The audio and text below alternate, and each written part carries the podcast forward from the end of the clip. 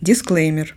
Данный подкаст не предназначен слушателям младше 18 лет. Ни хрена себе, психолог тоже человек. А кто не пограничный нынче? А когда не хожу на работу, случается библейское нахуй исцеление. Что мне не нравится ваша розовая кофточка. Что здесь вообще в этих ваших кабинетах делают с людьми? И клиент такой, о, а может быть уже по съебам отсюда. Ну, хотя если человек сказал, раздевайтесь, сейчас я вас потрогаю. Скорее всего, скорее всего он массажист, блядь, а не телесник.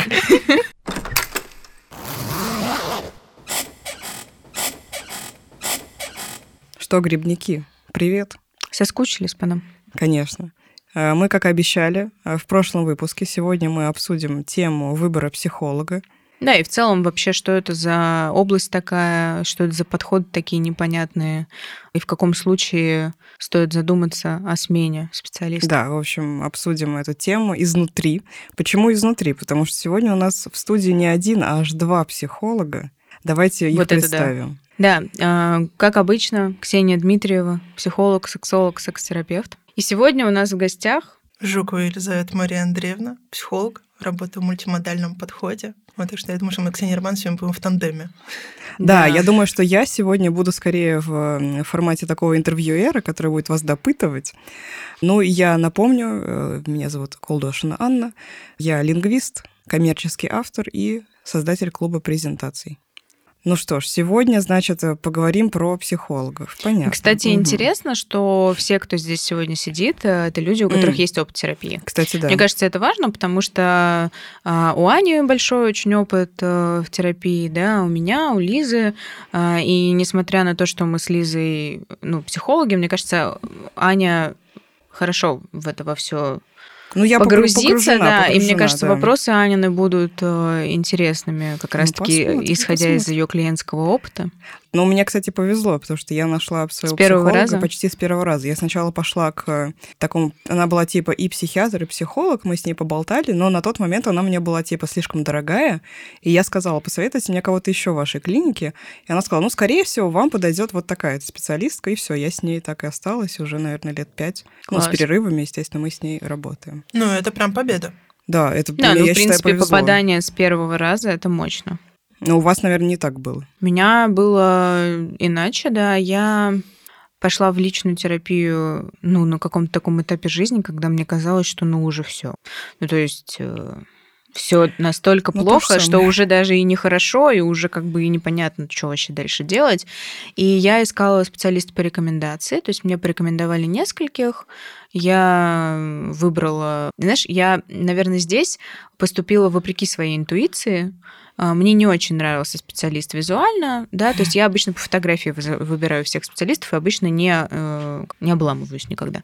Тут я подумала, что регалии будут поважнее, чем мои какие-то там хочухи, не хочухи, и, собственно говоря, пошла. э, Это был гештальт-подход. Пять консультаций, по-моему, у меня было, а может быть больше. Я уже сейчас не вспомню. Но это был максимальный вот прям дисконнект. Я прекратила терапию. А потом, э, удивительно, э, реклама в Инстаграме, О, да ладно. запрещенная в Все уже. России сеть, э, господи, как это там называется, короче, Инстаграм фу, но именно там э, реклама э, мне подкинула э, мою нынешнюю терапевту, с которой мы тоже уже, по-моему, больше четырех лет вместе. Прикольно. Это было совершенно неожиданно. Я где-то полгода за ней наблюдала, и потом отважилась на э, пройти у нее какой-то типа курс, доп-курс какой-то. Ну, что-то там, как, короче, была какая-то активность. И после нее я, посмотрев, как она работает, решила, что я такая была таким клиентом, знаешь, который обжегся на Мгм. молоке и начинает дуть вообще на все подряд.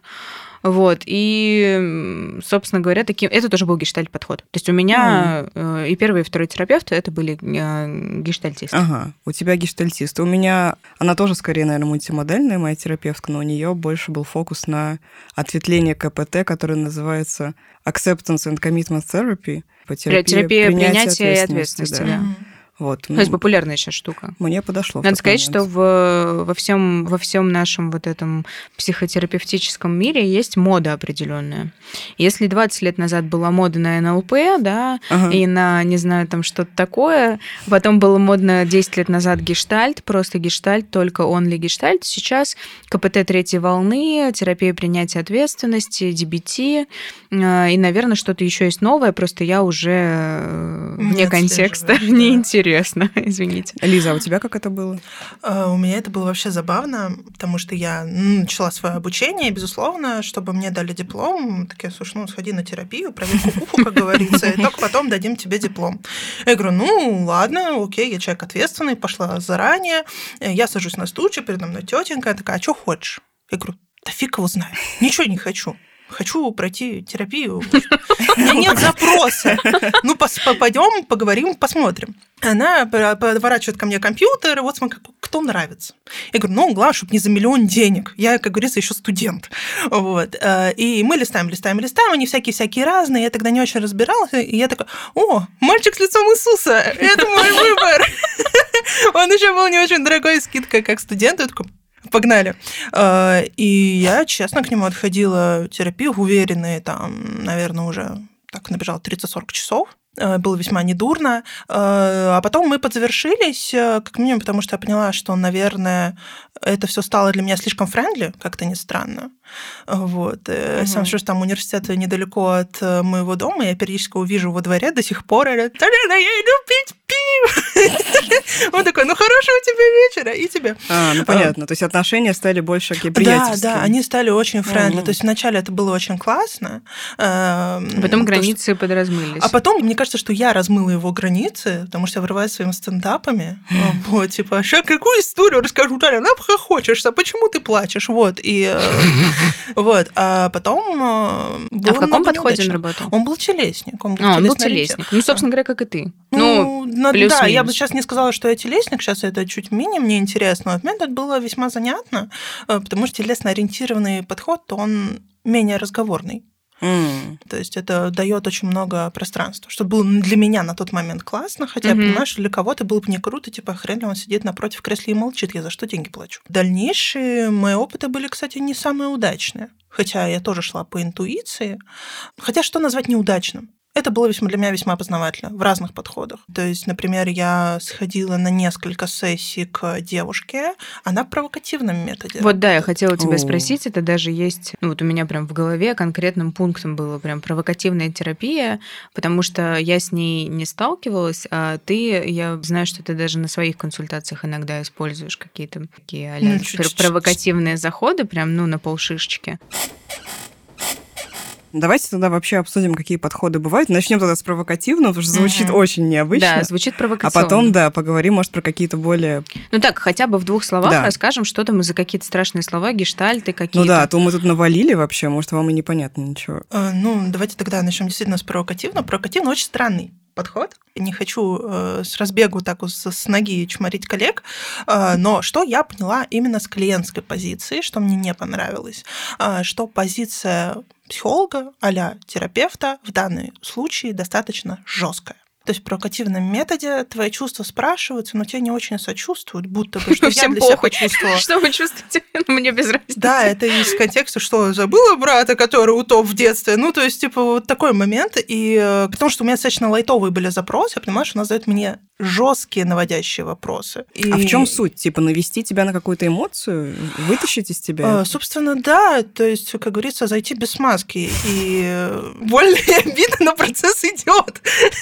Э, но сам факт, я для себя почувствовала это так, что мне как клиенту, при том, что я достаточно в этом вопросе толстокожий, и давайте поговорим, э, но мне было некомфортно, и я от нее ушла спустя три сессии. То есть угу. и поплакали, и покакали, и как бы мы что-то нарыли. То есть это не очень комфортная история. Слушай, а кому тогда это подходит? Это зачем-то же есть? Слушай, я, наверное, скажу какую-то не очень этичную историю, что это может подойти людям, которые действительно осознанно ищут для себя жесткого специалиста. Да, mm которые привыкли к такому подходу, когда их, прости господи, пиздят. Ну, Да, в жести, принципе, жестите со мной. Ж- э, да, либо когда ты настолько уже просветлился, на тебя не работает, у тебя уже реально десенсибилизация на обычную терапию, и тебе надо, чтобы просто кто-то тебя удивил. То есть провокативная терапия, ну, она, конечно, имеет э, массу каких-то там, не знаю, форм она может принимать. Как вы понимаете, каждый специалист, простите, как хочет, так и дрочит, да? Но, на мой взгляд, если говорить про провокативную терапию, то это, ну, нужно быть очень хорошим мастером для того, чтобы делать это так, чтобы не навредить. Ну, То конечно. есть я бы здесь, э, ну, для себя бы точно не выбрала такой подход. Я очень э, нежная, маленькая снежинка, я такой не очень люблю. Я Ага. убеждена, что провокативный метод может быть прикольным в формате коучинга, не психотерапии. Мгм. А, То есть, когда мы говорим о том, что, например, раскачать человека, не знаю, он хочет открыть свой бизнес, или бизнес идет, но э, какой-нибудь там синдром самозванца, но все это в таком очень здоровом, лайтовом уровне, долбануть провокативкой, почему бы нет? Ну, Чтобы кстати, человек да. э, раскочегарил силы ярости, как минимум на своего психотерапевта, который устраивает ему такие приколы, э, и пойти дальше что-то решать. Э, Я в таком формате это вижу. Или провокативный метод, как, я не знаю, какой-нибудь инструментарий третьего эшелона, но не основной метод. Я думаю, что еще он э, может быть, э, ну, как бы действенным, когда у вас длительные отношения Мгм. с терапевтом, и ты понимаешь, что это не э, прямая какая-то агрессия в твой адрес, а что ну, Инструмент. Когда, когда ты понимаешь, Мгм. что это инструмент, который тебе позволяет увидеть ситуацию с какого-то другого ракурса. Мгм. Тогда, может быть, ну, как бы, it's okay, как бы, да. Ну да, да, да, ты уже типа доверяешь человеку, и тут попроще. Окей, хорошо, с этим разобрались. Какие еще подходы есть? Вот гештальт, например. Да, гештальт-подход, э, что самый известный э, наш любимый, дорогой Фредерик Перлс. В чем Правильно, он заключается вообще? Вот я, например, не очень представляю. А, Гештальт-подход заключается в том, что основной акцент э, и фокус внимания терапевта здесь на том, что из всего поля выделяет клиент. Да, то есть это фигура фон, вот это с- стандартная история, когда, например, ты э, приходишь и говоришь, вот что-то я там заметил, что. То есть почему ты именно на этой консультации выбрал именно такую тему. А, то есть здесь а, выделение какого-то конкретного, не знаю, там, образа из всего твоего жизненного контекста. И здесь очень такая аккуратная, как правило, очень бережная. То есть, как правило, гештальтисты это очень бережные, очень сопереживающие, очень такие прям нежные, ласковые терапевты, очень теплые. Не знаю, у меня, ну, несмотря на то, что у меня было два разных опыта, они как бы диаметрально противоположные, э, исходя из своей сейчас э, позиции, э, ну, более экспертной, я просто понимаю, что на первого терапевта у меня был перенос. Ну, прям М. реально, я это осознаю. И дело там было не в том, что она какой-то плохой А специалист. перенос это... Ну, то есть, э, когда ты видишь в другом человеке какую-то значимую Ага. фигуру из детства, условно Ага. говоря, у меня был перенос, я видела в ней свою маму, и это не помогало процессу, скажем Поняла. так. Что еще у нас есть? Наш любимый дорогой психоанализ, Да. Который просто, так сказать, притча во языцах, э, потому что все фильмы голливудские напичканы да, образами лежащих на кушетке людей, сзади которых сидит э, такой умудренный опытом седовласый прекрасный какой-нибудь мужчина, который говорит «Мгм», и повторяет э, последнее предложение из того, что сказал клиент. Ну, современный психоанализ все-таки все меньше и меньше похож на то, чем занимался дорогой наш дедушка Фрейд. В чем его отличие от других подходов? Наверное, в том, что это очень дозированная интерпретация, это очень отстраненное, я бы сказала, отношение к клиенту. То есть клиентом воспринимается скорее как объект исследования, а не как равный. То есть вот здесь, безусловно, мы говорим про то, что в терапии у нас есть иерархия, то есть терапевт в любом случае, ну, то есть он выше, чем, условно говоря, клиент, но в психоанализе это очень явно. Ну, Мгм. то есть это прям ты чувствуешь себя немножечко... Авторитетность просто специалиста, его авторитет мне будто бы немножко режет ухо слово иерархия. Я сказала, что за психотерапевтом, психологом стоит авторитет. Ну, скажем Ну так, да, в психоанализе конечно. эта авторитетность э, ощущается сильнее, да, Мгм. и там никто тебе не будет... То есть, что мне нравится в гештальте? Это ощущается как позиция на равных. Это все еще не позиция на равных, но ощущается она именно так и создает, э, в общем-то, безопасное какое-то ощущение. А Мне, как психотической структуре мне не очень комфортно, когда сзади меня кто-то сидит, а я еще и лежу. То есть я максимально чувствую свою уязвимость, да, ну такова уж э, как бы особенность моей психики. Мне это было бы максимально некомфортно.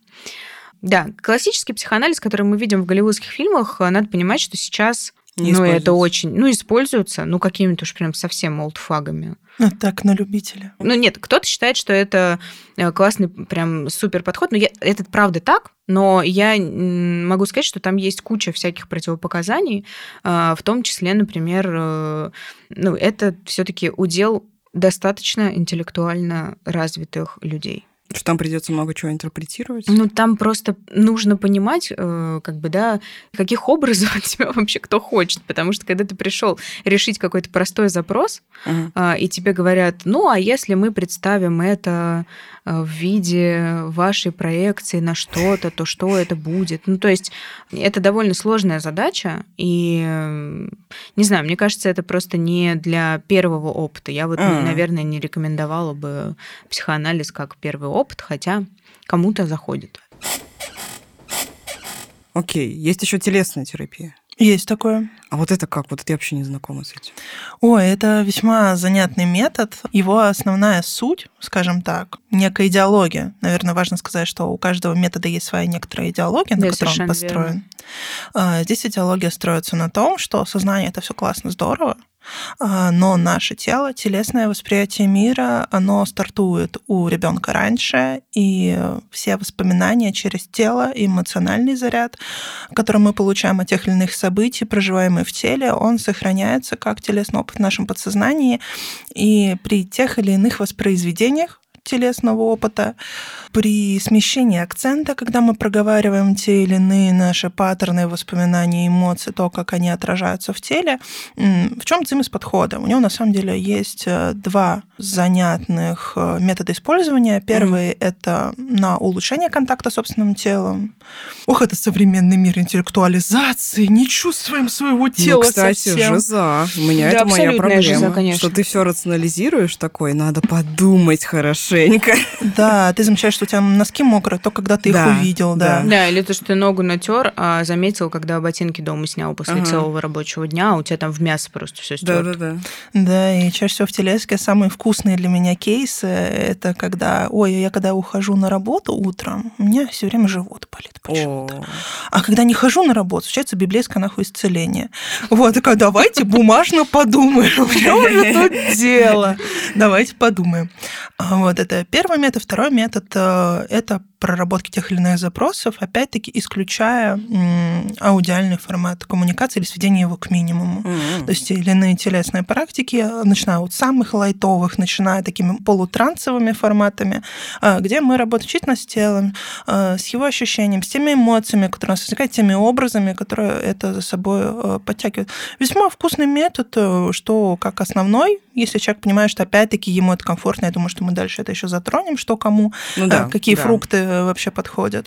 А, вот. Э, и также просто в качестве инструментария угу. подгрузить, чтобы все было весьма э, гармонично. Да, ну, кстати, Интересно. вставлю свои пять копеек. Я пользуюсь в своей работе тоже такими угу. методами, наверное, которые можно назвать телесной терапией. Они даются не на консультации, они даются как домашнее задание.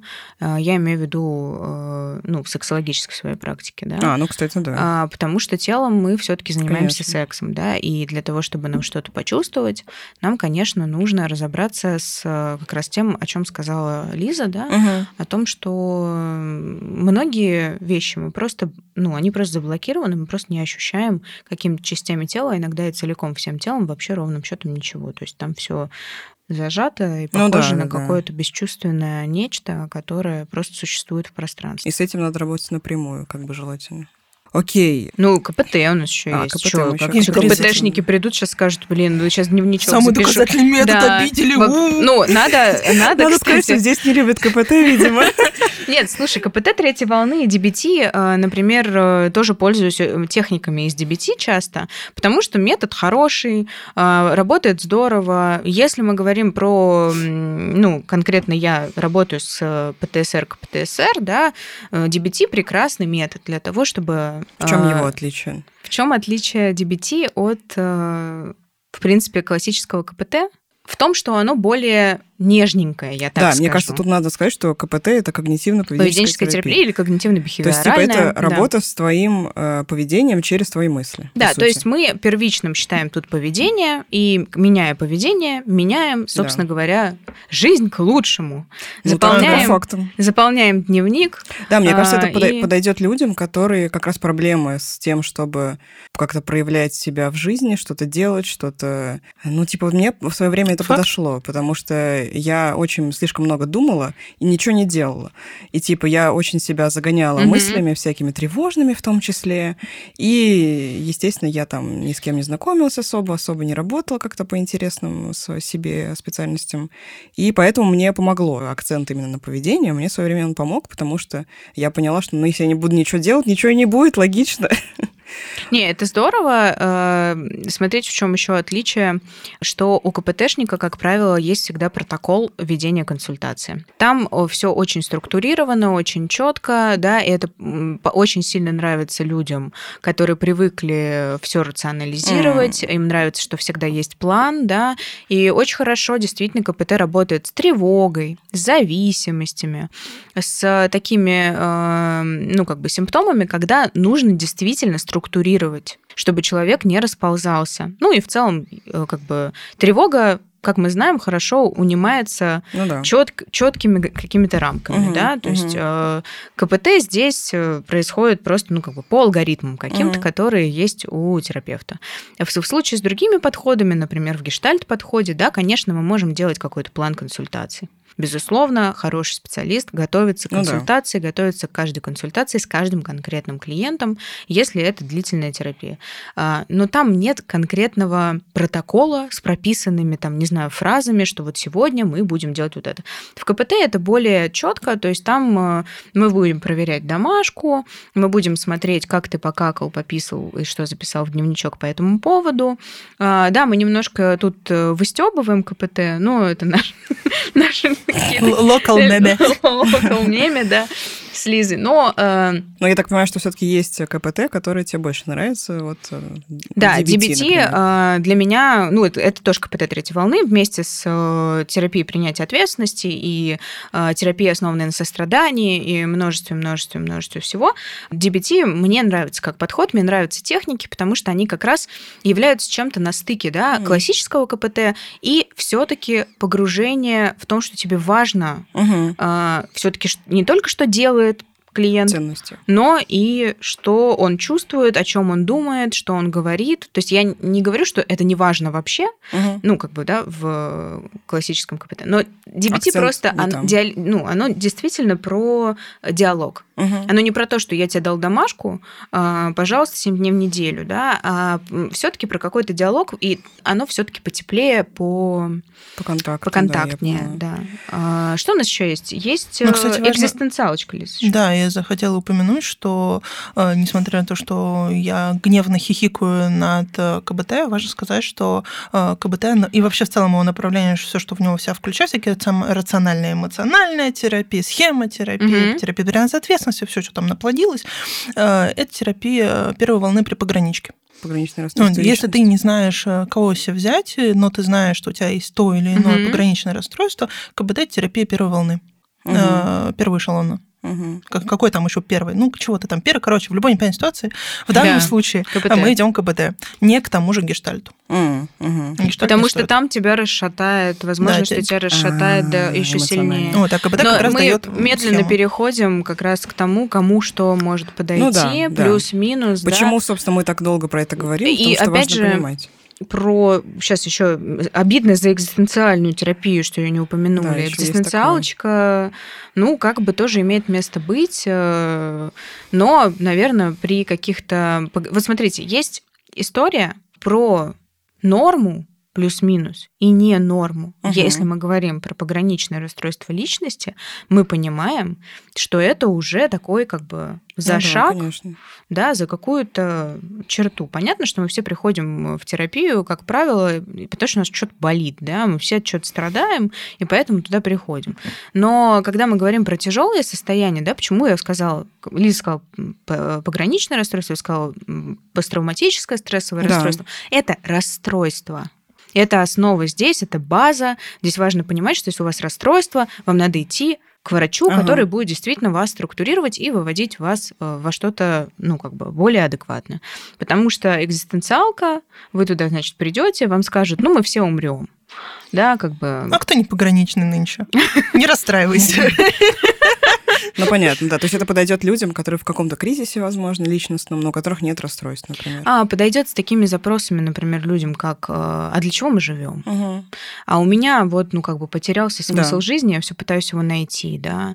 То есть, может быть, ну, действительно, какое-то прохождение кризисных ситуаций, но не которое зашло уже за грань, за грань там, да. Понятно. Наверное, в тяжелом массивном депрессивном эпизоде не стоит тоже ну, Тоже каждому свое. Да. Ну, лучше, конечно, идти к психиатру, да, который конечно. тебе продиагностирует Таблетки, как минимум. Есть сначала диагностика, потом уже начинаем кочевряжиться как хотим, да.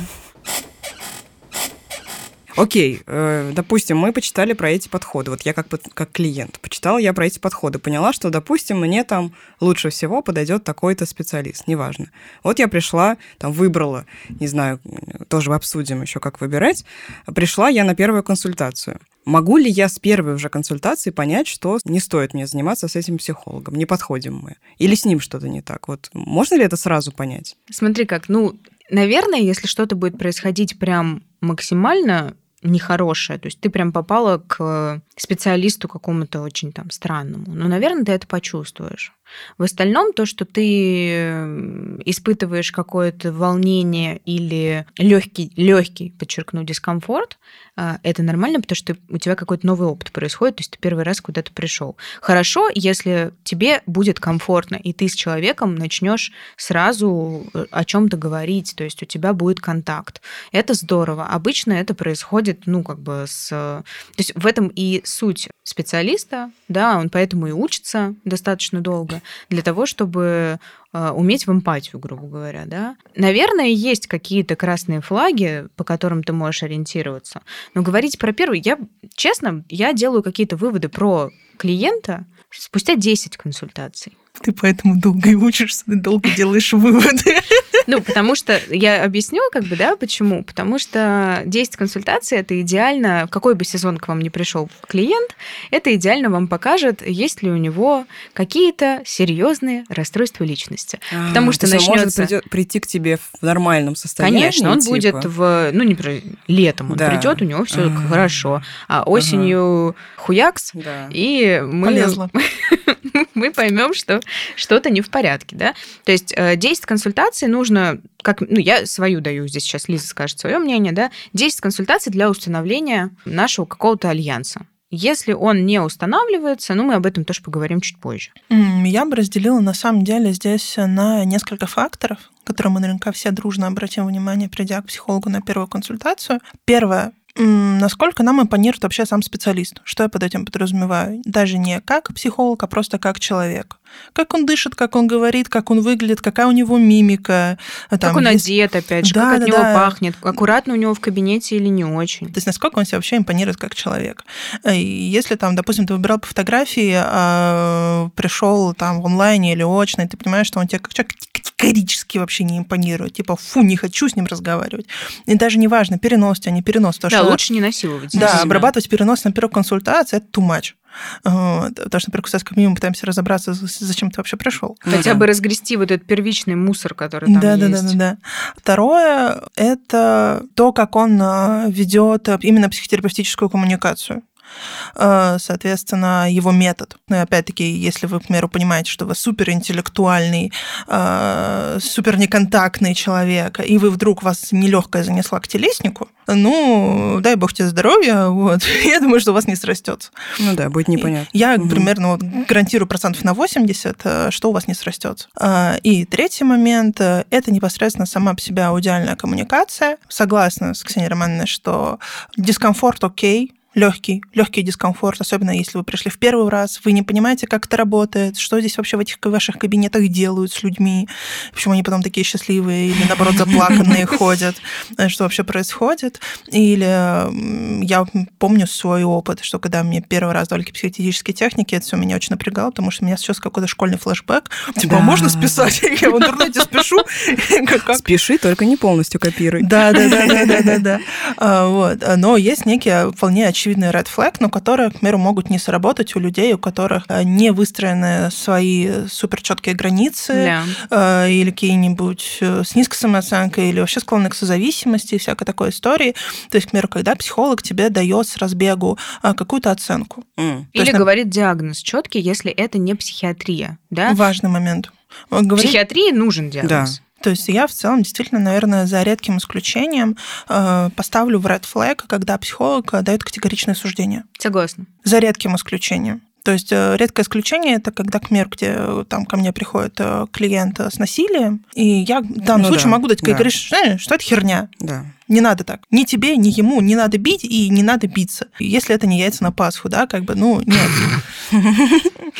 Это категорично. Все остальное, ну, там, за редкими какими-то исключениями, категоричное суждение найн. То есть, когда ты, например, приходишь с запросом, не знаю, отношений, и психологиня или психолог тебе сразу раз разбег говорит, уходи от него, фу-фу, гандон, мудак. Хотя да, там... ну, это вы можете на кухне с подружкой как бы получить да, такой уровень. Бесплатно. Такой уровень, как бы, да, ну помощи. Психолог, типа, не дает советов.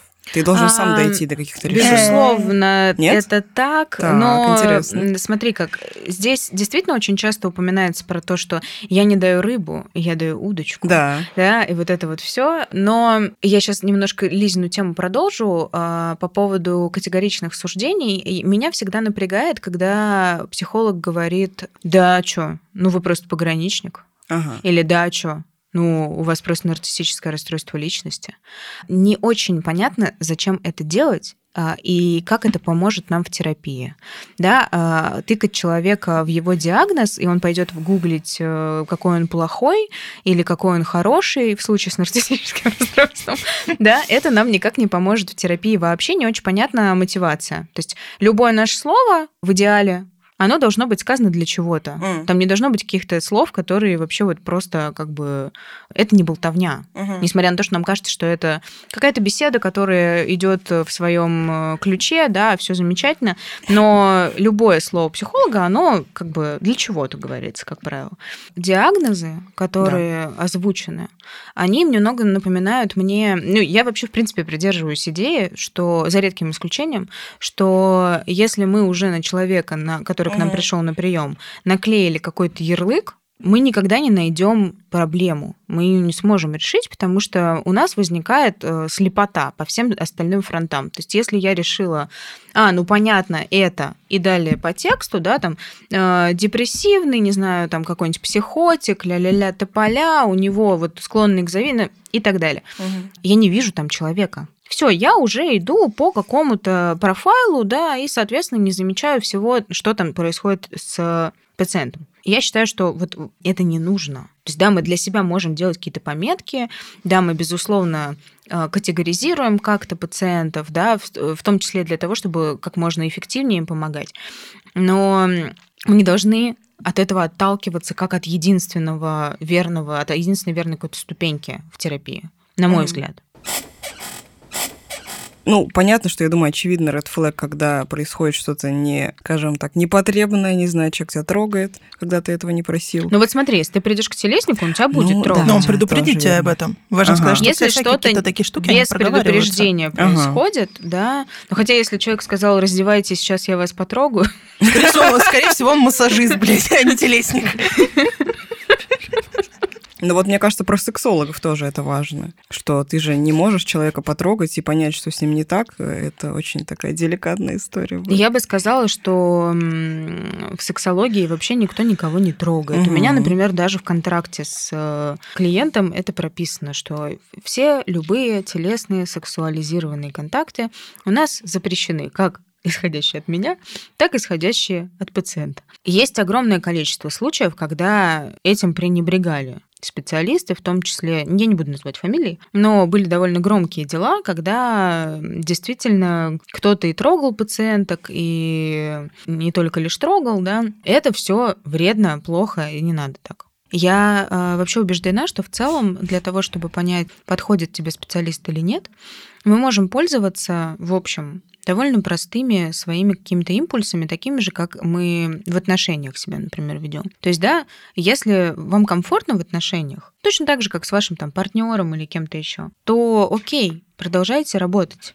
Вот ты говоришь, как выбрать? Да. Ну, то есть, действительно, вот я просто человек, который первый раз, угу. что-то у меня случилось. И вообще сейчас все ходят, а что я сижу? Тоже хочу пойти. Вот как мне выбрать? Да, куда смотреть, где искать. Елизавета Андреевна, вы работаете в некой компании. Некой компании, компании N. N которая как раз э, занимается подбором психологов да, и специалистов помогающих профессий.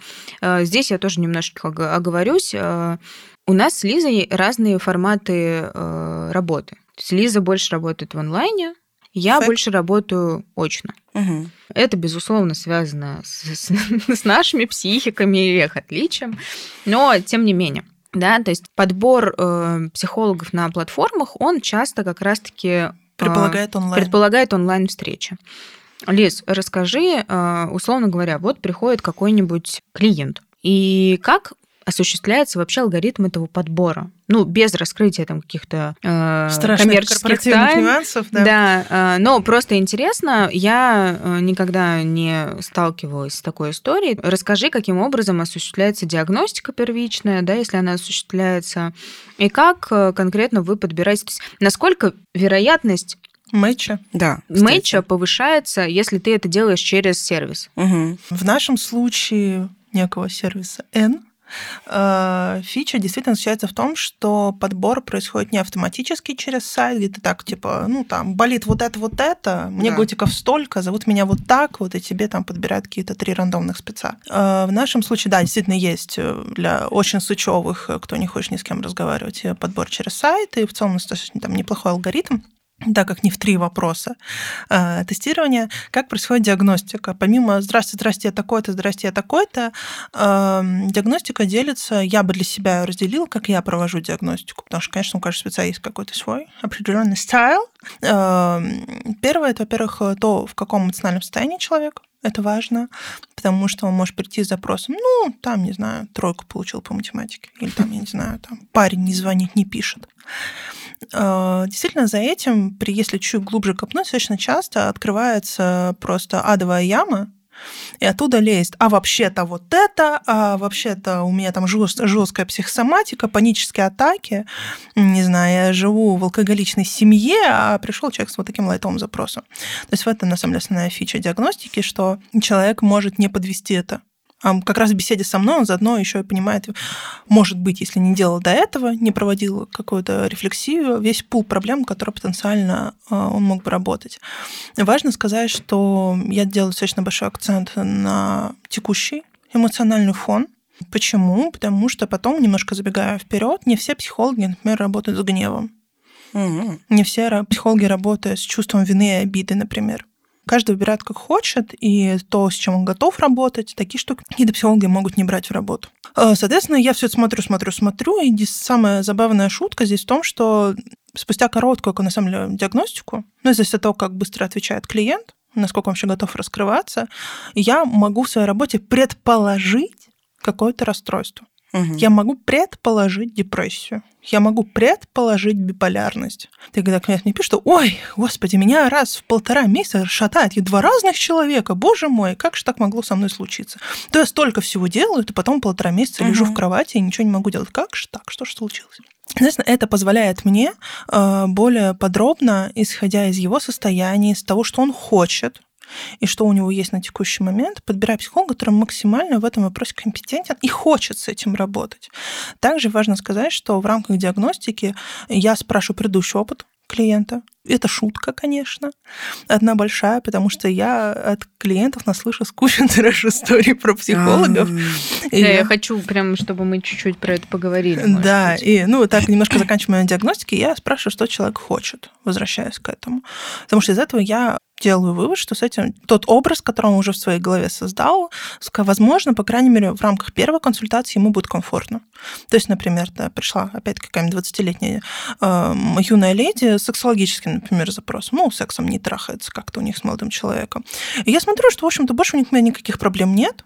Я могла бы, например, для себя предположить, ну, наверное, ей было бы комфортно плюс-минус с ровесником. А она мне говорит, слушай, не, нафиг ровесница, давай мне взрослую тетку. Ну, взрослая тетка типа 45 плюс. Ага. Я такая, ох, лол, ух, ладно, без проблем, все для тебя, моя красавица. И э, я уже, исходя из этого, стараюсь э, удовлетворить ее запрос чтобы ей было комфортно. А, слушай, то есть я так понимаю, что ты занимаешься одновременно и диагностикой новых каких-то клиентов, которые приходят да. на платформу, и в том числе ты как психолог тоже работаешь? Ну, нет, на самой платформе я не работаю психологом. А, я поняла, все. Вот, ну потому что как бы это ага. очень шкурно получается технически ну, просто. Да, можно просто не всех себе гнать. Поняла, поняла. Да, ага. это как-то было бы очень неэтично а, в вот степени. оно как интересно. Слушай, я, кстати, да. А, слушай, ну на самом деле это Прикольно. был мой осознанный выбор, потому что хотела что-то смежное. Угу, угу. Вот, потому что платформа гонит достаточно много клиентов обычно, если все в порядке, у самой платформы она хорошо себя чувствует. Трэш-история. Ну, трэш-история в основном а, про то, что психологи начинают говорить клиенту странное. Опять-таки, я делаю скидку на интерпретацию клиента, угу, конечно. Э, спустя время на его эмоциональную какую-то реакцию. Но это действительно история про то, что особенно мне очень обидно за юных наших клиенток, которым, условно, 18-19, у них уже был опыт психолога, и вот эта история, что девочка в 15 приходит с тяжеляком, а ей, там, условно, какой школьный психолог или просто детский психолог говорит, ну, это юношеский максимализм, пройдет mm, с возрастом. Пройдет. Ага. Да, это... либо дают какую-нибудь, не знаю, а, арт-терапию и говорят, ну, должно помочь. Ага. Иногда бывает такое, что специалист, например, понимает, что он не понимает, но вместо того, чтобы перенаправить туда, где понимают, да, а, человек просто начинает э, закидывать э, несчастного пациента какими-то техниками, которые на нем, ну, как бы, ну, которые вообще мертвому припар. Какой ну, да, в этом смысл? Никак. Если ты подразумеваешь, ну, в принципе, ощущаешь, что человек тяжеляк, угу. ну, отправь ты его к психиатру, ну, что ты, господи, издеваешься-то? Ты же понимаешь, что ты с этим не справишься. Угу. Да, то есть есть какое-то вот такое убеждение, есть два взгляда на это, что если у вас не идет работа, да, с клиентом, то психолог должен, там, простите, порваться на британский флаг, да, и прям э, до последнего удерживать, до последнего стараться и через это развиваться. Но мне кажется, это какой-то просто людоедский э, формат, потому что лучше вы продиагностируете лучше вы спасете человеку, уж, прости господи, жизнь психику, да, найдете у него, там, не знаю, депрессию из-за того, что вы его отправили, у него там что-то найдут, угу. и его излечат в конечном итоге, ему помогут, чем вы будете ну, здесь, видите, когда э, опыт э, у человека не богатый, да, именно в те, ну, как бы у него первый, например, психолог, он думает, что, ну, они вообще не знают, как это происходит. Ну да, он думает, что Мы так поэтому и, и делаем этот подкаст, потому что, блин, да никто не знает, как это на угу. самом деле происходит. Он думает, что ну так, наверное, и должно быть. Но я не знаю, через сколько я там консультаций буду себя чувствовать лучше. И вот мы сидим с, условно говоря, депрессивным клиентом, которому не помогают, а там уже надо вводить медикаменты, а человек некомпетентен для того, чтобы это делать. И все становится все хуже, хуже и хуже. То есть здесь, мне кажется, если вы понимаете, что это не в вашем, ну это опять специалистов касается, если это не в вашем, э, не в ваших силах, вы не чувствуете себя достаточным для того, чтобы помочь, ну, отправьте вы к коллегам, отправьте угу. к психиатру как минимум. Да. Ну, важно сказать, кстати, в данном случае, когда я в диагностике предполагаю какое-то расстройство, или я понимаю, что это кризис, какой-то такой уже засидевшийся слишком, я понимаю, что я ни, ни в жизнь не направлю как за социальщику, mm или гештальтисту, mm или какому-нибудь арт-терапевту, или еще кому-нибудь там приколисту. Э, я постараюсь направить к КБТшнику, сколько их там видов, форматов э, этих покемонов, а, или направлю к клиническому психологу. Важно сказать, что это не психиатр, не психотерапевт, он его не заменяет, но у него есть полномочия с большей убежденностью предположить то или иное расстройство и с ним вести психотерапию. Угу. Как минимум в одинаре, а, как минимум часто клиники тоже стоят в тандеме с психиатрами, ну, быстрее, резвее это а, все диагностируют и направляют к специалисту. Как ты думаешь, насколько подход эм, к подбору терапевта на платформе N увеличивает действительно вероятность матча? Чем если человек сам просто из вот этого огромного списка возможностей выбирает просто тыча пальцем в небо? Э, на самом деле я скажу здесь несколько моментов. Первый момент, чем хороша политика компании N, что, допустим, ты какой-нибудь обыватель, ты никак с этим не контактируешь, с этими психологами, угу. и вот решаешь обратиться. Это страшно. И будто бы нету э, третьего лица переходного между mm тобой и психологом, mm-hmm. который тебе объяснит, а что там с тобой будут делать, я же, как бы, по сути, этим тоже занимаюсь. Я всегда спрашиваю, если uh-huh. человек не был психолога, а что боишься? Есть переживания, вопросы, спроси меня. Я расскажу о подходах, я расскажу о методах, ты их выберешь. Там, чем этим психологам, какой вопрос ему задавать можно? Можно все, но такие вопросы есть. О чем можно, да, о чем да, нельзя да, говорить. Да, да, да, да, да. Э, вот. А, а сколько раз нужно ходить? Ага. А как, а чё? А чё кого?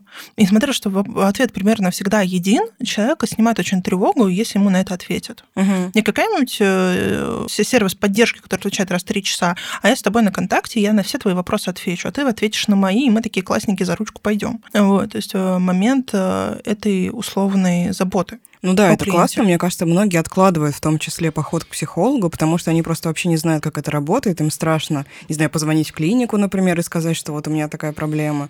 Действительно, как будто такая диагностика может помочь таким вот сомневающимся. Да, я согласна, потому что действительно не у всех есть на это смелость. Угу. И, например, я тоже в какой-то степени отношусь к людям, которые очень тяжело даются выборы. Да, я на, на каком да, там два похожих психолога, так, и все, я сломалась. А я не понимаю, кто мне лучше подойдет. Ну, да, да, да. Прикольно, если, если вы не завели себе личного дружественного психолога, который вам все объяснит, прикольно найти какое-то вот это третье звено, э, которое тебе э, подскажет, объяснит. Ну, чаще еще э, людям проще пойти, например, менее тревожно пойти к специалисту, который работает в какой-то организации. Угу. Да, то есть, когда ты работаешь частным образом, я, например, работаю и частным образом, и в клинике. Очень часто людям проще пойти в клинику, потому Конечно. что есть ощущение, что раз это какая-то крупная организация, то тебя там точно не обманут, и так далее, и так далее, и так далее. Да. Иногда людям проще пойти э, по, не знаю, сарафанному радио, да, uh-huh. по рекомендации, uh-huh. что это, ну, точно вот моя там подруга, не знаю, была, и значит... Э, Хотя не факт, ну, кстати. Ну, не факт, что тебе это подойдет. Но тревоги тут меньше, потому что ты точно знаешь, что вот там с человеком ничего плохого не произошло, его никто не съел, а, да, никто ему не навредил и так далее. Угу. И то есть не бойтесь спрашивать у психолога, может быть, рекомендации, ну, там, не знаю, какие-то коллег, если mm вы понимаете, что, ну, наверное, с ним нет, но, может быть, он кого-то может порекомендовать, да, что вроде вы понимаете, что да, прикольно, но как бы что-то не... Не идет. Не идет. А вот, кстати, интересный тоже вопрос. Допустим, вы какое-то время поработали, а клиент понимает, что ему там этот подход не подходит, или, простите за тавтологию, или ему не нравится просто сам человек, да, как мы говорили, что угу. это важно. Вот, допустим, клиент приходит к психологу с такой штукой, что, ну вот, что-то не хочу я с вами больше продолжать э, заниматься. Какая будет реакция психолога? Слушай, я здесь э, первым делом э, буду выяснять, что началось-то у нас. Ты же описываешь ситуацию... Нормально все было. Нормально все было. Ты же описываешь ситуацию, когда у нас уже был какой-то... То есть это не первые пять консультаций явно, да, то есть у нас есть какой-то контакт. Ага. Ты его там, не знаю, как специалист ощущаешь, да, а, и тут вдруг начинается вот это топание ножкой. Ну, я предположу, что здесь либо начался какой-то перенос, либо э, у нас... Сопротивление. Да, либо у нас сопротивление потому что что-то мы такое начали затрагивать внезапно, что начало болеть, и нам очень сильно хочется скукожиться, скататься как броненосец в шар, и вообще, чтобы нас никто не трогал. И таким, э, я называю это шопинг, когда люди ходят от одного специалиста к другому э, и бесконечно ага. пробуют разные подходы, пробуют разные блюда в ресторане, и как бы все им вроде не, не закатывает, да, то есть когда ко мне приходит клиент и говорит, слушайте, ну я был у пятерых уже специалистов, и как как-то все, что-то мнением не очень. И я такая, понятно. Угу. Ну, как бы. Просто боится столкнуться с своей проблемой, на самом деле. А, да, либо его ожидания какие-то не mm. очень реалистичные, да, например, это классический пример, когда люди думают, что если они просто заплатили деньги за консультацию, значит, их проблема должна решиться автоматически. А, точно так же, как если они купили абонемент в спортзал, они положили его дома на полку и думают, что у них накачается попа. Ну, э, к сожалению, это так не работает, иначе бы мы все были давно здоровыми, подтянутыми и красивыми. Но здесь очень важна заинтересованность моего клиента в его собственных личных изменениях, да, и в том, что он готов в этой работе быть в том числе активным. То есть у нас Конечно. там э, ответственность делится 50 на 50. Ну да, мне да, кажется, что работа... я создаю все для того, чтобы эти изменения происходили, да. твой вариант пользоваться этим или нет. Ну да, клиент это внедряет, конечно, да. Кстати, на самом деле, вот мы заговорили про сопротивление, мне кажется, важно тоже обсудить коротенечко, чего ожидать от терапии, потому что кажется, что ты вот придешь и все, твоя жизнь поменяется навсегда, ты сразу станешь счастливым и прекрасным. А на самом деле же это не так. Вот какие могут быть такие... Ну вот сопротивление. Мы поняли, что сложно, страшно идти туда, да. Э, что еще может появиться, чтобы люди так представляли примерно? Почему-то мне пришла какая-то ассоциация, что когда ты платишь психологу, ты должен излечиться, как-то странный психотерапевтический автомат, где должно вывалить ментальное здоровье. Эм, есть несколько моментов, на самом деле, с которыми можно столкнуться в психотерапии, было бы классно, чтобы все коллеги это проговаривали в рамках первых консультаций. Согласна. Это было бы классно. Э, сопротивление действительно, э, оно может быть очень лайтовым. Угу. В рамках просто одной консультации вы чувствуете это. Обычно как бы коллеги это ощущают. Э, и вы это можете почувствовать в рамках консультации, что когда тебе даже, например, психолог задает какой-то вопрос, сейчас врубится телесник, ты весь такой сразу ручки А-а-а. в боки, ага. весь сжался, да не хочу с тобой разговаривать, иди нафиг. А, и заканчивается, что, например, психолог дает тебе какое-то домашнее задание, ты в упор его не делаешь. Ты, угу. ой, о нем забыл. Раньше не забывал, тут, ой, забыл. Ты ой, опаздываешь на консультации, угу. опаздываешь больше, чем на 5-10 минут, а прям типа, ой, у меня электричка не в ту сторону поехала, ой, у меня там еще что-то. Ты отменяешь день в день э, не по уважительной причине, просто потому что тебе, ну, тебе кажется, что, да, что там обсуждать, да. грубо говоря. Да, да э, что еще? Я бы здесь еще смотрела на сильные эмоции, которые возникают в сторону терапевта, mm, без э, какой-то на то причины. Например, что что-то меня терапевт злит. Ой, блин, сидит что-то, лыбится, что-то он тут такой какой-то он странный, мне он не нравится, вообще злит. Или мне там, не знаю, кажется, что я выхожу с приема и меня обидели, мне вот прям горько от этого. Пожалуйста, э, все это должно быть вывалено самому угу. же терапевту. Угу. Что я на вас злюсь, что мне не нравится ваша розовая кофточка, и вот это вот все, да, то есть оно должно стать явным ага. для того, чтобы мы могли с этим как-то поработать. Очень часто люди думают, ну, фу, какой ужас, мне вообще все это не нравится, не вкатывает, значит, надо менять специалиста. Да. Ну, с другим специалистом сопротивление может начаться в зависимости от темпа работы быстрее или медленнее, или там будут какие-то свои особенности, но так или иначе оно все равно будет оно все равно появится, потому что, ну, наш мозг, э, он такой как бы привычный к своему гомеостазу. Ему не нравится, когда начинаются какие-то резкие изменения. Он старается ну да, конечно. сохранить себя сохранить таким, энергию, он уже есть. Да, угу, совершенно угу. верно. Важно, наверное, проговорить э, нюанс вообще психотерапии, что абсолютно все, что происходит с клиентом, является э, шикарным вкусным топливом для психотерапевтических процессов не только то, как он сделал домашку, но и то, что он ее не сделал. Или да, сделал ее совершенно все мы можем тут Его чувства, так называемые мета-чувства, касательно того, что происходит на консультации, э, отношение к себе, к своим собственным чувствам, которые у него просыпаются, да. своим чувствам к психологу. То есть достаточно часто я, например, сталкиваюсь, общаюсь там, с людьми, и клиентами, что им кажется, что ой, я сейчас не по теме, ой, я сейчас что-то неуместное начинаю ага, рассказывать, угу. давайте вернемся к основной мысли. А он как бы мне не пересказывает свою биографию, это не основная ага. его задача встреч. Происходят процессы, и даже мы можем всю консультацию посвятить нашим взаимоотношениям, просто клиент-психолог. Прикольно. Это в любом случае будет полезно э, и весьма оздоровительно. Угу. Еще, кстати, есть э, такая история, часто тоже с э, ней сталкивалась, что люди приходят и ну, у меня чуть-чуть своя как бы ниша, да, но, например, человек приходит и говорит, ой, да у меня вроде все хорошо, да, я не знаю даже, о чем и сказать. Ну, это классика, Да как-то да. вот вроде бы, ну, я, я вот ехал, и я все думал, а что же мне обсудить? Ну, вообще с терапевтом можно обсуждать и хорошее. Я говорю, ну, расскажи тогда, что хорошее-то у тебя произошло, раз у тебя все так хорошо, то как бы давай об этом поговорим. А на самом деле обсуждение каких-то позитивных изменений, оно дает иногда даже больше опоры, угу. чем попытка наковырять э, из-под ногтей какого-нибудь там, не знаю, ой, у меня ноготь сегодня сломался, да, то есть когда человек замечает какие-то свои ювелирные изменения, то, что он э, по-другому начал реагировать, то, что у него, например, поменялись какие-то длительность, например, реакции, да, что раньше он э, загонялся целые сутки, а теперь всего два часа. Э, то есть какие-то такие вещи, да, что у меня все хорошо, но это здорово. Угу. Значит, наконец-то мы расчистили весь мусор вот с этого двора, и теперь наконец-то можем копать грядки и что-то, простите, туда сеять все, вот мы пришли. Вот на этом, кстати, этапе обычно это где-то около года, полутора, возникает такой ступор, что, блин, да меня вроде ничего не беспокоит. Ага. То есть у меня все в порядке. Да, возможно, если ваш запрос был, э, ну, как бы лайтовым, да, то вы его просто решили, и вам нужно прекращать терапию. Мне ну, кажется, да. про то, когда можно прекращать терапию, О, кстати, надо тоже отдельно поговорить. Сейчас обсудим. Но часто бывает, что для того, чтобы сделать прям реально глобальные изменения какие-то личностные, вот мы как раз добились того, что мы можем землю копать и сеять туда саженцы чего-то разумного, доброго, вечного, да, а, наконец-то оно наступило. А человеку кажется, что, ну, я вроде все решил, мне пора отсюда сваливать. Угу. А, и вот здесь важно это тоже проговорить. Те люди, которые это проговаривают, и терапевт, который понимает и видит всю ситуацию да, со своей метапозиции, он э, может человеку это объяснить. Ну да, да, да.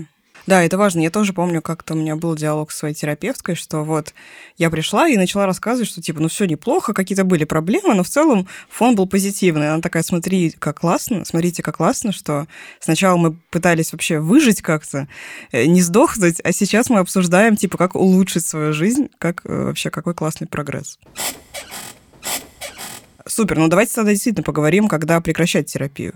Кто должен быть инициатором, как это понять, как отследить прогресс? А инициатором будет, скорее всего, сам клиент. На моей памяти, по крайней мере, я мало вспомню коллег, полтора, наверное, которые скажут клиент, ну и все, иди с Богом отсюда ты здоров, ты мне не нужен больше такой здоровый. Ну, шутку, конечно. Я бы для себя подвела конец, давай так, войдем в личностную историю. Э, я для себя подвожу конец э, терапии с клиентом.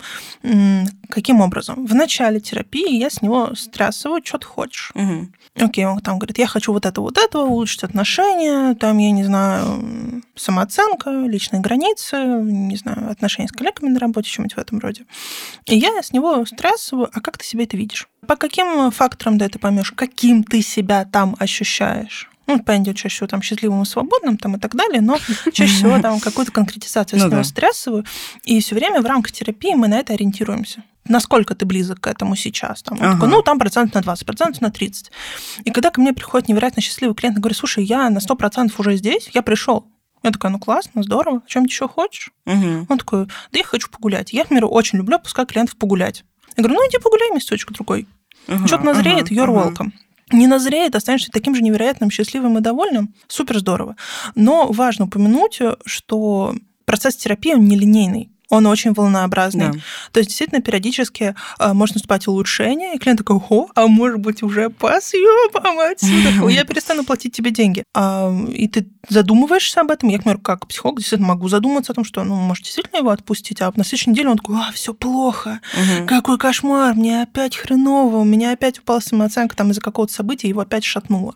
Это важно помнить что процесс психотерапии нелинейный, это важно отслеживать, и идеальный конец терапии, как я себе его вижу, когда мы вступаем в некое очень длительное плато. Угу. Тогда уже можно говорить о каком-то завершении. Угу. Опять же, в силу специфики сферы моей, у меня запросы, они довольно конкретные чаще всего. Ну да, То есть, если мы работаем с анаргазмией условно, при оргазмии мне не очень нравится слово анаргазмия, эм, то мы поймем, когда у нас все получилось. Ну да. Но, безусловно, это будет какой-то такой четко понятный результат.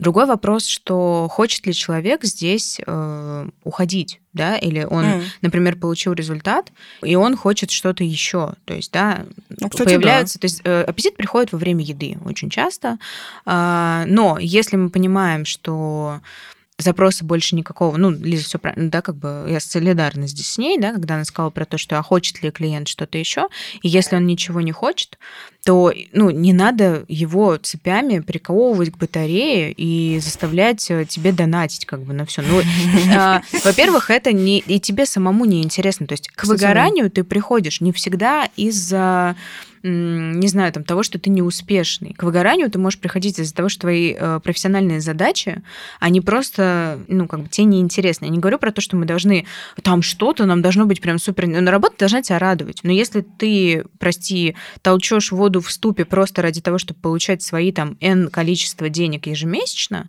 ну, э, это не есть хорошо. Но отпусти ты этого несчастного, Конечно. он тебе принесет еще трех, трем ну, людям да, посоветует, к тебе придут еще клиенты.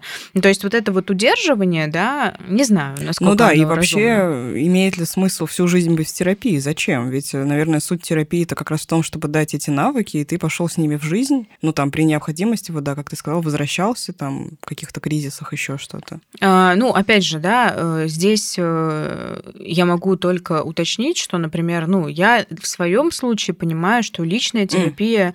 мне нужна просто с точки зрения моей профессиональной ну, да. какой-то деятельности, да, и я понимаю, что в личной терапии э, я, наверное, буду, ну, как бы всю жизнь. Вот, кстати, еще важный момент, да, мы говорили о том, что у психологов желательно тоже должен быть там свой психолог или а, супервизор. Супервизор, вот, да. Почему это важно? Потому что это психогигиена, потому что нельзя приходить, э, ну, то есть ты должен быть чистым, как бы, да, когда ты приходишь на консультацию с клиентом, ты должен замечать, что происходит с ним. Очень часто твои собственные шумы, они будут тебе мешать, да, у тебя может быть, ну, как перенос, он возможен вообще не только со стороны клиента, он возможен со стороны терапевта, особенно если ты с этим всем не разбираешься. То есть если это часто бывает либо у совсем э, юных э, специалистов, которые думают, что это вообще не надо, либо у таких э, людей с регалиями, которые решили, что ну теперь они, они, преисполнились. они преисполнились, они уже дошли до реки, они знают как бы, да, что им вообще ничего не надо, да кто меня чему может научить. Вот когда коллеги говорят, да кто меня уже чему может научить, вот здесь э, я начинаю... Машу флагом. Да, я начинаю махать флагом и думать о том, что ну как бы какой-то уже комплекс Бога у человечка появился, появился, это пугают. Угу. Все-таки либо, если это не супервизия, ну то есть прям прямое наставничество, то хотя бы балентовские группы, интервизии, то есть групповая какая-то терапия, когда психологов много, собирается в одном помещении. Какой ужас. Звучит как анекдот какой-то. Просто психотерапевтический шабаш. Вот. И они через опыт друг друга как-то смотрят на свою работу чуть иначе. То есть тебе постоянно нужно это обрабатывать. То есть тебе плюс. Что еще психогигиена э, нам дает? Это, конечно, режим труда и отдыха. Если ваш психолог работает без отпуска уже третий год, э, у меня для вас плохие новости. Скорее всего, плохо работает с запросом выгорания. ГГГ. Да, скорее всего, вопрос выгорания он не берет. Ну, то есть тут, по идее, не может быть такой истории, что это сапожник без сапог. Я бы так... Ну, хорошо, Лиз, говори. Это такой интересный нюанс. Мы зашли в весьма э, занятную тему, которая, в общем-то, про то, что ни хрена себе психолог тоже человек. Да.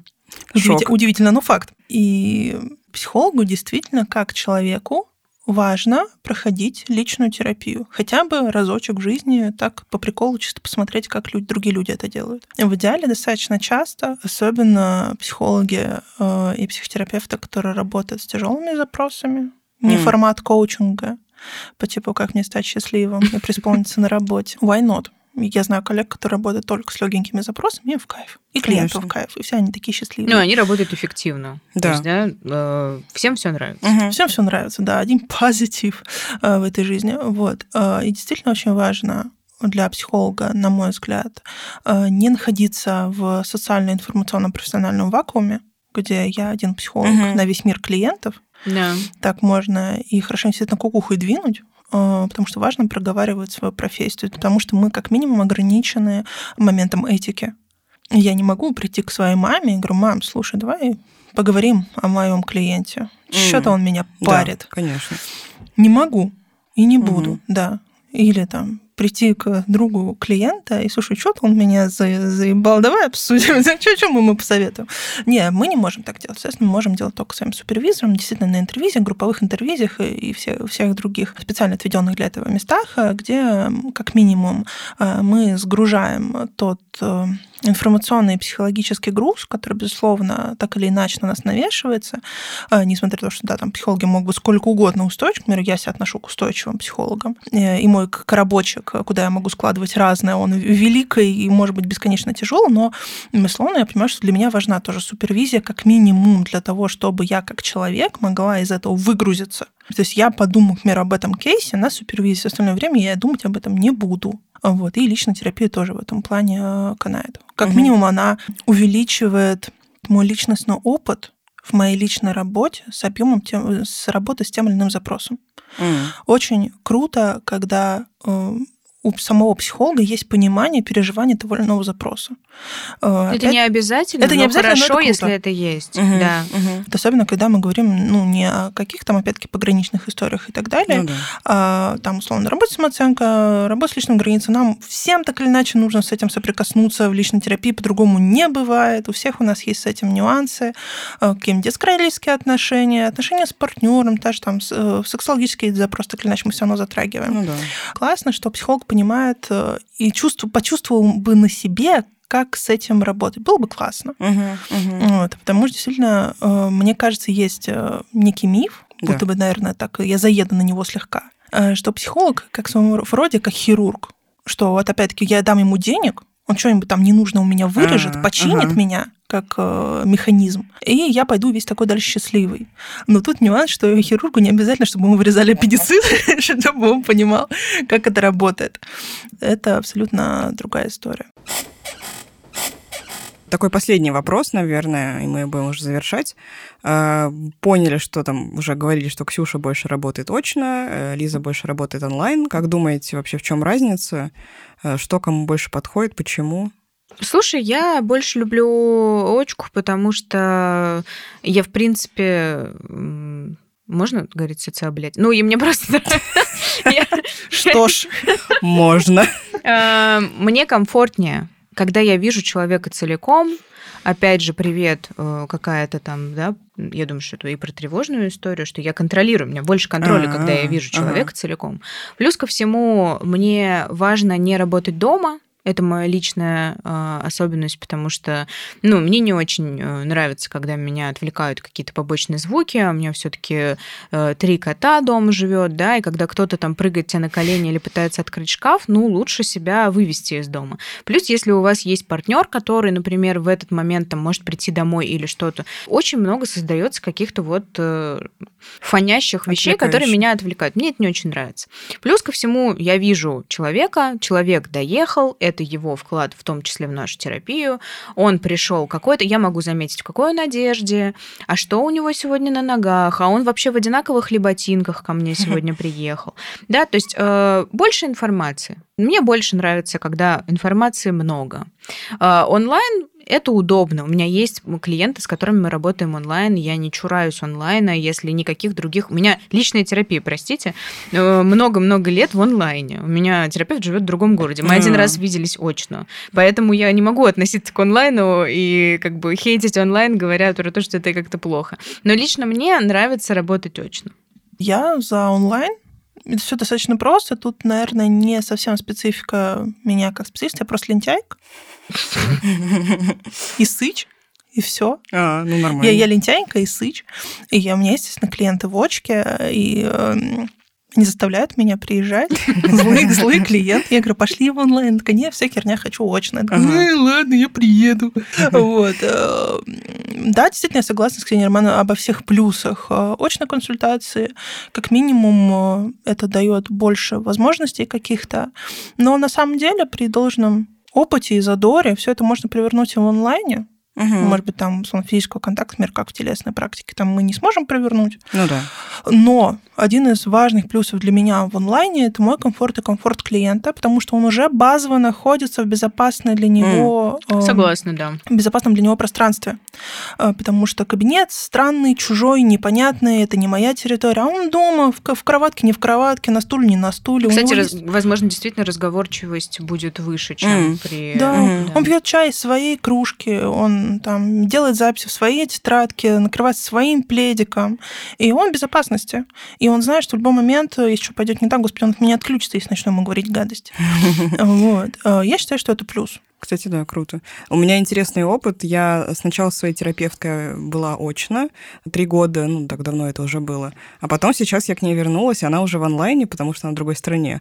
И прикольно это сравнивать. На самом деле я тоже сначала скептично так немножко к онлайну относилась, думаю, что-то можно. Но нет, нормально, прям хорошо идет, поэтому мне тут, кажется, наверное, индивидуально. Просто мне история. кажется, еще момент, что онлайн, вообще то, что он появился, как таковой формат, эм, это дало больше возможности клиентам, а, выбирать специалистов, потому что жирная часть моих клиентов uh-huh. из других городов.